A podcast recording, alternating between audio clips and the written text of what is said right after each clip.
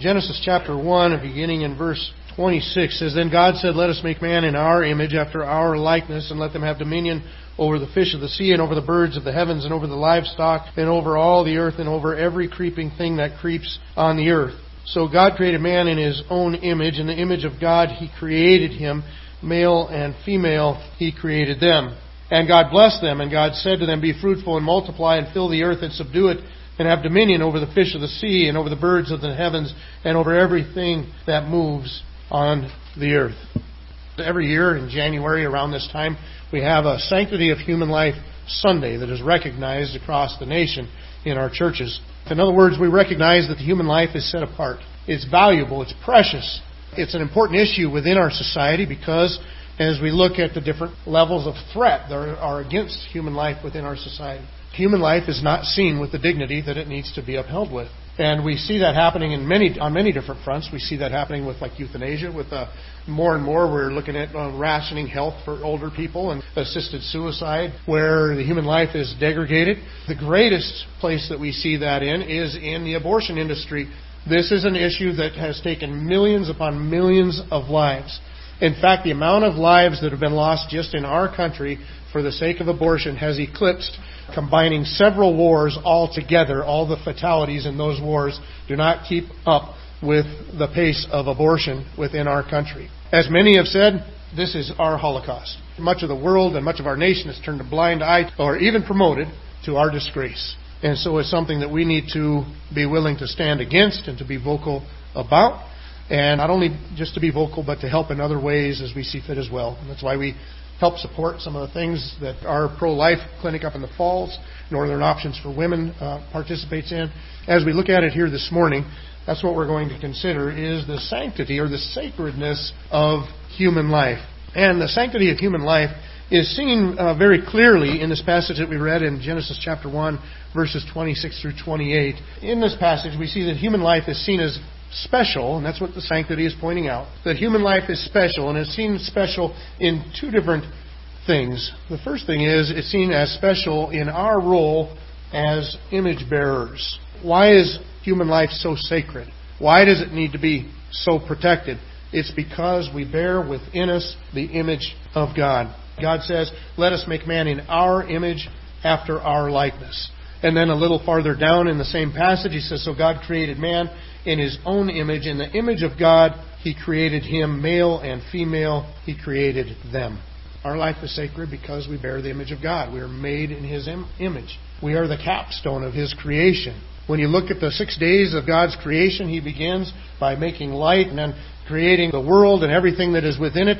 And when he finally gets it all put together, then he creates us and he puts us in it. And we're the only part of his creation that it says that we were made in his image. Now, as Adam and Eve went on from there and rebelled against God, and we have the fall, obviously the image of God is diminished within us to a certain extent. But it is clearly still there. It is tainted by sin, but it is still there. That's why James would tell us that with the mouth that we praise God with, the same mouth should not go on to curse people who were then made in God's image. And so, obviously, even up into the New Testament times and today, we still bear the image of God, and that is why our life is so valuable. We see another demonstration of that later on in Genesis when you get to Genesis chapter 9. By this time, the world has plunged deep into sin, and God has decided to judge the world, which He did with a flood. And when God brings the judgment of the flood, He rescues one man and his family, Noah. And at the end of the flood, He brings the ark back to rest on dry ground. And at this point, if you remember the description of mankind before God flooded the earth, the description was that they were their thoughts were only evil continually, and also only violent continually. And so what God does is He introduces something new in chapter 9. Now, it is important to recognize where this falls. Because in chapter 9, in verses 5 through 6, God has just got done telling man that now the animals are going to be for you for food. He put the fear of man in animals so that we wouldn't be able to wipe them all out because hunting would be too easy. And he told mankind that now you're going to start eating animals. Now, in contrast to that, in verses 5 and 6, we find people. People are not just another animal. We are human beings made in the image of God. Of course, there is some similarity between us and different animals within the animal kingdom because we live in the same environment and we have the same creator. So, are there going to be some similarities? Of course. But human beings are not just another mammal. We are made distinct, and the distinctions are enormous. Often we think of the similarities between humans and the animal kingdom because of the few things that we have in common. But think of the things that are vastly different. Look at how we design our homes and build them. Look at how we invent things. Look at how we show concern for one another with medical technologies and starting emergency systems. Look at how we can create. Look at how we have museums full of art and theaters full of movies and plays. Shelves lined with books, some just for purely entertainment purposes, others for teaching and instruction, for bettering our lives.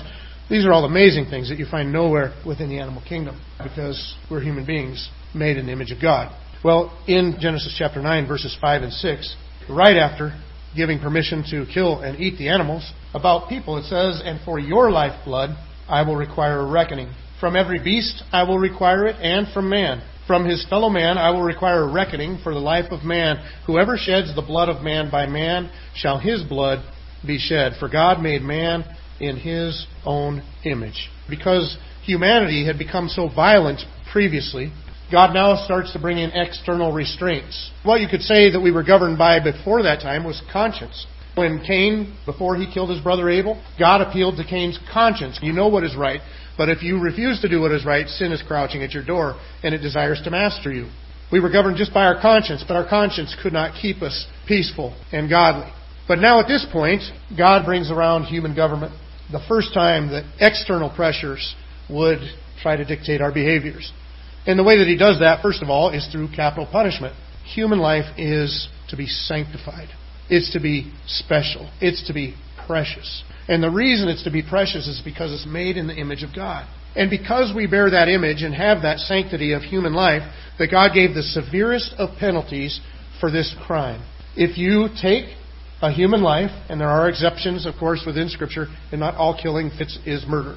Right? Law enforcement agencies, the Bible tells us they do not bear the sword in vain. They have the right to carry lethal armament to enforce the law. Military and acts of war, though not all war is just, nations going to war have the right to make those decisions. So any soldier on the battlefield is not culpable of murder, though he may take a life or many lives. Self defense, that is not murder either. But when it comes to murder, the taking of an innocent human life, that would have the severest of penalties. If a man sheds a man's blood by man, so he gives mankind the authority to carry out this punishment. So the government has the authority to put to death those who murder other people. As he would go on, and Moses would give us the law in Leviticus chapter 24 and verse 17, he would say, Whoever takes a human life shall surely be put to death. You get into a little bit more of the specifics of it when you get to Numbers chapter 35, verses 30 and 31. It says, If anyone kills a person, the murderer shall be put to death on the evidence of witnesses, but no person shall be put to death on the testimony of one witness. So it has to be a very fair trial. Moreover, you shall accept no ransom for the life of a murderer who is guilty of death, but he shall be put to death. And so on the one hand, he says we're going to go to great lengths to make sure the trial is fair, to guarantee that that person actually is a murderer that has wrongfully taken a human life. But when that verdict is rendered, he says no price can be paid, only the price of that murderer's life. Nobody gets away with this one. Why that most severest of penalties? Because they've taken a life that is made in the image of God, that is precious in His sight, and ought to be within ours. Now, what, what does this have to do with abortion? Well, abortion is very clearly the taking of a life. We know two very clear things about a baby in the womb. We know that from the moment of conception, that there is life there. From the very moment of conception, the entire genetic code is present in that baby. Nothing will be added to it. It will develop, but it will not be added to. I remember listening to a guy give a demonstration on this a few years ago, and he contrasted it to making a car. He says if you go to an automotive manufacturer and you watch a car be assembled, you can legitimately ask the question at what point along the line is it an automobile? Does it have to have the full thing with fenders and everything else? Does it just have to have the frame and drivetrain? Tires? Well, at what point does that car become a car and not just a, a bunch of parts, a bunch of nuts and bolts? He said, but on the other hand, an individual, a person, is very different from that. Because at the very moment of conception, everything that is required is already present. The only things that are needed are time, nourishment, oxygen. Actually, the same things that you need to continue your life today. So no change. And so everything is already present in that tiny little baby on the, the, the, very moment of conception within that womb. Now he's going to develop. He's going to develop a heartbeat and he's going to develop fingerprints within about eight weeks. He's going to develop the sense of feeling pain within 12 to 13 weeks. He's going to develop a lot of these things, but everything was already present from the very beginning. Nothing gets added. And I would like to add that the burden of proof is on the people that would like to take that life if we're dealing with whether or not this is a life, whether or not this is a person, you ought to have to prove beyond a shadow of a doubt that that is not a person. The burden of proof lies there. We shouldn't have to prove that it is a, life, is a person, because of the gravity of the decision. But when you look at it, what do we know? We know that genetically, 100% of that individual is already present at the moment of conception. We know that at the moment of conception, that is a life. And we know that it is a human life. It's not some other kind of life. Then that life is sacred. That life is made in the image of God, and thus that life ought to be protected. The Bible specified it as being protected within the womb as well. In Exodus chapter 21, verses 22 through 25, says, When men strive together and hit a pregnant woman, so that her children come out, but there is no harm, the one who hit her shall surely be fined, as the woman's husband shall impose on him, and he shall pay as the judges determine. So if you hit a pregnant woman and it causes her to give birth, but everybody's fine, mom is fine through it, the babies are fine through it, you're still going to pay a price. We'll leave it to the judges and the father to figure that what that price is. You're still going to pay a price, but it'll end there. But if there is harm, then you shall pay life for life, eye for eye, tooth for tooth, hand for hand, foot for foot, burn for burn, wound for wound, stripe for stripe. And so the baby actually gets the same protection that the mother would get. Eye for an eye, burn for burn, life for life. So the baby in the womb is just as precious to God and ought to be just as precious to us as any life that is outside of the womb. You know, we see these kinds of intimations also. Jeremiah chapter 1 and verse 5. God says, Before I formed you in the womb, I knew you, and before you were born, I consecrated you, I appointed you a prophet to the nations. In Psalm 139, verses 13 and 14, the psalmist says, For you formed my inward parts, you knitted me together in my mother's womb. I praise you, for I am fearfully and wonderfully made. Wonderful are your works. My soul knows it very well. And we see evidence of it even in the birth of our Savior. When Mary was pregnant with Jesus and she goes to visit Elizabeth, who is pregnant with John the Baptist, it says, When Elizabeth heard the greeting of Mary, the baby leaped in her womb, and Elizabeth was filled with the Holy Spirit, and she exclaimed with a loud cry, Blessed are you among women, and blessed is the fruit of your womb.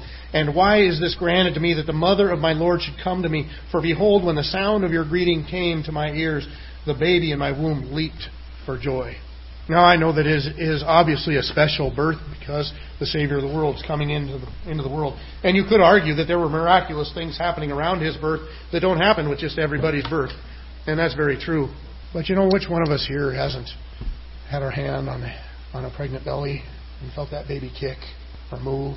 Which other one of us here hasn't seen an ultrasound picture where you can watch that little baby suck their thumb? Right? I remember when Lisa would be pregnant with our kids, just being astounded and watching. Sometimes her, her belly would be like lopsided, like this, and then seeing it go whoop and move, and it'd be lopsided the other direction, and you're just like, wow, how did you not throw up?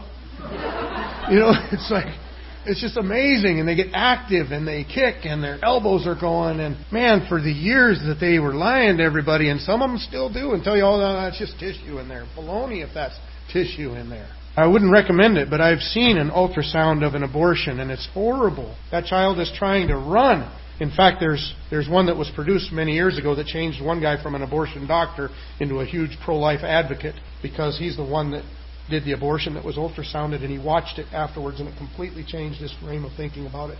And it's called the silent scream, and it's called that because you can see that baby screaming. The only difference is you can't hear it. Micheline M.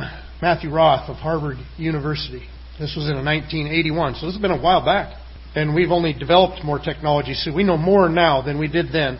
And notice what he says in this Senate subcommittee, and nobody contradicted it. It said in biology and in medicine, it is an accepted fact that life of any individual organism produced by sexual reproduction begins at conception or fertilization. The French geneticist Jerome Lejeune said to accept the fact that after fertilization has taken place, a new human has come into being is no longer a matter of taste or opinion, the human nature of the human being from conception to old age is not a metaphysical contention. It is plain experimental evidence. Dr. Hymie Gordon said, But now we can say unequivocally that the question of when life begins is no longer a question for theological or philosophical dispute. It is an established scientific fact. Theologians and philosophers may go on to debate the meaning of life or the purpose of life, but it is an established fact that all life, including human life, begins at the moment of conception. We bear the image of God from the moment we are conceived within the womb. And to take that life is to take a human life that bears the image of God, a sacred life. And to do so is absolutely wrong. Well, we also see the sanctity of human life not only in our role as image bearers, but also in our responsibility as managers. Because notice what else the passage goes on to say. He gives to human beings something he gives to nothing else, and that is the authority to manage the world that we live in. It says, and let them have dominion over the fish of the sea, and over the birds of the heavens, and over the livestock, and over all the earth, and over every creeping thing that creeps on the earth. And then it says in verse 28, And God said to them, Be fruitful, multiply, and fill the earth, and subdue it, and have dominion over the fish of the sea, and over the birds of the heavens, and over every living thing that moves on the earth. And so God takes those of us made in His image, the human beings, and He gives us authority over the rest of His creation. Why? Well, because the chickens in the coop aren't discussing global warming. And the fish in the rivers, though it would dramatically affect them, aren't weighing in on how many limits should be in the fishing regulations. And neither are the deer in the woods. Why? They don't have that ability because they're not made in the image of God. They're not these rational creatures that God has made us into being in His image. And so God has given us the ability and the responsibility of exercising dominion. We need to have organizations and input onto how many fish you can take home from the river or the lakes, or how many deer you can shoot in a harvest. Otherwise, all those things will go the way of the buffalo, and we certainly don't want that. We need to have or influence on the different things that happen within society and within the world that we live. That is the responsibility that God has given to us to fulfill those things. But you know what? Part of that responsibility also is making sure that we maintain a just society where all of human life is protected, where we're watching over the least of these. Those that are screaming that you cannot hear need to be protected in our civil society. And that is our responsibility as well. I find it interesting that in my conversations with different people, the logic or sometimes lack of it that is used. I remember one time talking to a friend of mine that is pro choice. And he told me, he said, Don't get me wrong, Greg. He says, I, I hate abortion. He says, I would never participate in abortion. I want nothing to do with abortion. I think it's horrific. But you know what? I don't feel like I have the right to speak into somebody else's life to make that decision for them. I said, Well, let me ask you this. I said, When do you think life begins? You just went through a process of watching your child be born. Is your child not a child until the moment they were born? Where does life begin? And I was actually surprised when he said, You know, I never really thought about that.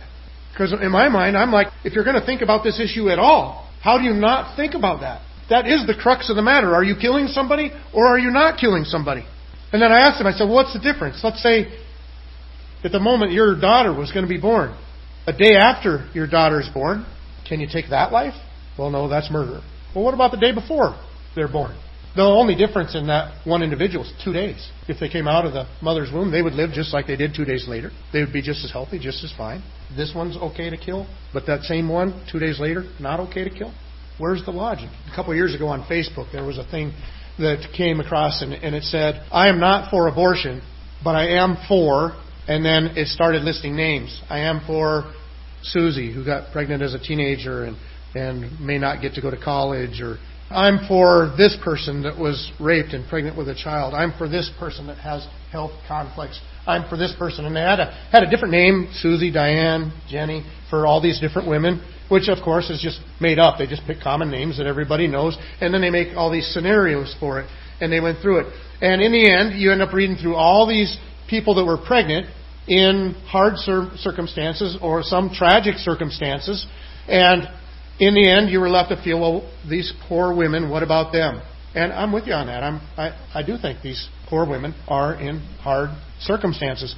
Uh, to be honest, it, I think you also need to make a decision in there which of them were there by kind of their own bad choices that led to those things, and which ones weren't. And I think you also need to hold the man accountable. But in the end, they're in hard circumstances, and that's exactly right. But you know what? The logic doesn't follow through.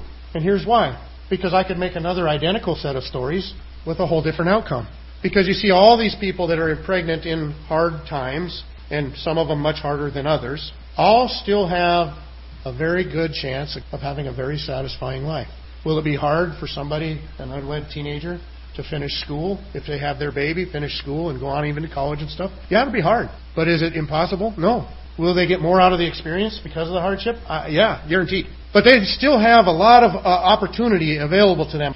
But you know what? If you went through and you picked out some new names and you started this story over and you say, for this, I feel bad for little Susie because, you know, she could have grown up to be a nurse or a doctor, or little Johnny because he could have grown up to be the president of the United States, or I feel bad for you little Daniel because he would have got to experience what it was like to fall in love and get married and have children and then grandchildren and watch them grow up. And you could make a whole list of different scenarios and even the same scenarios and then come to the end of the list and say, you know what, I feel sorry for this whole group of people. You want to know why? Because they never got to draw one breath because their mother killed them. Which one's actually worse? The person that has gotten into some hard situations but still gets to work their way out of it, or the person who was dismembered while still in their mother's womb. And so that little emotional story, now I do think we need to be touched with the emotion of it, because there are women that are making the, the choice and keeping their children, and they need support, and they need help. But you know what? We also got to protect the ones that are yet in the womb. And so we need to be clear about what this is, too, and what exactly is involved in this decision, which should, should not really be a decision. I was involved in a short conversation about abortion on a social media outlet, and somebody responded to me and they said, The system is already overwhelmed. When you look at people having to deal with children that are unwanted children, the system is already overwhelmed. I, I would, there's a lot of arguments that could be made, okay? I, I don't know that I agree that the system is overwhelmed. I think people are lined up to adopt people. It's hard to get a, a child to adopt these days. And so I think there's a lot of different avenues and social things that come into that, but uh, I don't want to go into all that right now. But this is one thing that stood out to me. This person said, I need to be in favor of abortion because the system is already overflowing with children. That person just proved my point. How did they prove my point? Because that person is saying the system has too many kids in it. But I guarantee you that person will not say, because the system has so many kids in it, we need to start getting rid of some of these kids. They won't go there. So then why? The kids that are already present within the wombs of their mom. Why do we go there with them? If we're, if we're not so horrible of people as to say we're going to start thinning out the crowd on how many kids are there because the system's overwhelmed, why are we thinning them out within the womb of the mother? It's still a child in there. That's, that's not an argument. If there's, if there's a pregnancy, you are a mom. If there's a pregnancy, you are a dad. That is a life, and it is a human life, and it's your son or daughter's human life. But it continues to be pointed to us as being the right. Tell me one place in our whole society where you have the right to take another human life because of convenience or expediency to you. There is not another place. And that's exactly what's happening. This whole idea about it being for the health of the women is a bunch of nonsense. And we have a really great comparison of this if you look across the pond. Because Europe actually has, within Ireland, the baby inside the womb is, is constitutionally protected. But in the UK, you can get abortions on demand. The maternal death rate in the UK is five times the maternal death rate of Ireland. Five times. Ireland has the lowest maternal death rate in the world. Turns out pregnancy and childbirth is actually a pretty healthy thing. In fact, you can go back a couple of attorneys general before when when Everett C. Koop was in place uh, a couple of decades ago. He said he was not aware of one time when a baby's life would need to be taken to save the life of a mother, and especially with all the technology that we have today. In fact, it's interesting. Uh, in Ireland, uh, they have what's called the Dublin Declaration, and this is uh, back in I think it was 2019. Over a thousand doctors put together this statement. And these are OBGYNs. They said, as experienced practitioners and researchers in obstetrics and, and gynecology, we affirm that direct abortion, the pur- purposeful destruction of the unborn child, is not medically necessary to save the life of a woman. We uphold that there is a fundamental difference between abortion and necessary medical treatments that are carried out to save the life of the mother. Even if such treatment results in the loss of life of her unborn child, we confirm that the prohibition of abortion does not affect in any way the availability of optimal care to pregnant women. They said this is not a conflict. Saving a woman's life never comes down to you have to take that child's life in order to save that woman's life. We, we see the same thing in our country. In, in our country, um, obviously abortion is much more not only accepted but prom- promoted in certain cases. In fact, even within our congregation, we have examples of people that were told that their child was going to have something severely wrong, and doctors pushing them toward abortion, which they refused, and their child came out completely normal, nothing wrong with them at all. But you know what? Even within our society, there's a guy. His name slipped in my mind right now, but he, he works at uh, at Auburn Medical Center out in in New York, the state of New York, I believe, and that's his specialty is dealing with pregnant women in severe medical issues, cancers, heart issues, all kinds of things. He has saved hundreds and hundreds of women's lives, and not once, he said, has there ever been a time where you need to take the life of the infant in order to save the life of the mother. This is just not a reality. And so when we, in our responsibility before God, think through these things, the reality is, within our society, that these are the, what the percentages break down to. The women asked in this case that were getting abortions, they were asked what are the reason or reasons for your abortion. So you're going to find if you add these up, obviously if you have one that's 74% and one that's 73%, you have some, some people are giving more than one reason at a time. But notice, all the women that get abortions because of victim of rape is uh, actually less than 1%. It just so happens that rape is a very traumatizing thing, so a lot of times, even if it happens to hit within the right time of the cycle of a woman, it's so traumatic that it doesn't produce pregnancies. There are times that it does. Obviously, 1% of them, uh, that's the reason that they're giving. We, when we were going to church back in Washington, there was a family within that church that the wife was raped one day, and they, they kept the child and made the child part of their family. Why? Because the child's innocent. It's still a child that's half of her makeup. If you want to put somebody to death, you want to start talking about the rapist, uh, there's a case to be made for that. But for the infant, they didn't do anything wrong. I don't think that it saves the woman a lot of anguish by killing that baby either. Because the, the woman knows what's going on. She knows what's happening. No matter whether she wants to buy into the, well, it's just tissue or whatever excuse they give her, she, they know what's going on. And so there's guilt and there's all kinds of emotional struggles and trauma. I think way more than you get within a, within a pregnancy. But notice, pregnancy is a result of incest, 0.5%. Most of them come from what? I've completed my childbearing. I've already decided to come to an end and I didn't want anymore, so I'm not going to let this one live. Don't want to be single or having relationship problems. It's just not a good time for us that way, so the child has to pay the price. Can't afford a baby right now. 73% gave that answer. 74% having a baby would dramatically change my life. It's true. I think the abortion's going to affect it in some ways too, not the good ones, but those are the reasons that are given. And so when it comes right down to it in our country, with these being the reasons that are given, you can see that almost every reason for an abortion is because it's not convenient right now. It's not what I want right now. I had a friend one time in the past that it was actually his ex-wife at the time, but somebody was pregnant and she got an abortion because she was pregnant with twins and she only wanted one. So she decided to kill them both and start over. That's horrible. That's horrible the only reason it's allowed to go on is because you don't actually see it. Life is sacred. Not just my life is sacred, all life is sacred. And for a woman to say, my body, my right, it's not her body that we're talking about. You see, within her body is another body. That body has a different genetic code than hers. It got half of it from her, but half of it from the father. It has a different genetic code. About half the time, it has a different sex. Often, a different blood type. It's going to grow up to be a very different individual because it already is a different individual. We're not arguing about some piece of tissue that's part of her body. We're talking about an individual that is within her body. All of life is sacred. Why? All human life. Because human life bears the image of God. It also is that life which God commissioned to be responsible for how things work on this planet that He created. And it is our responsibility to make sure that justice prevails within our society and the innocent are protected.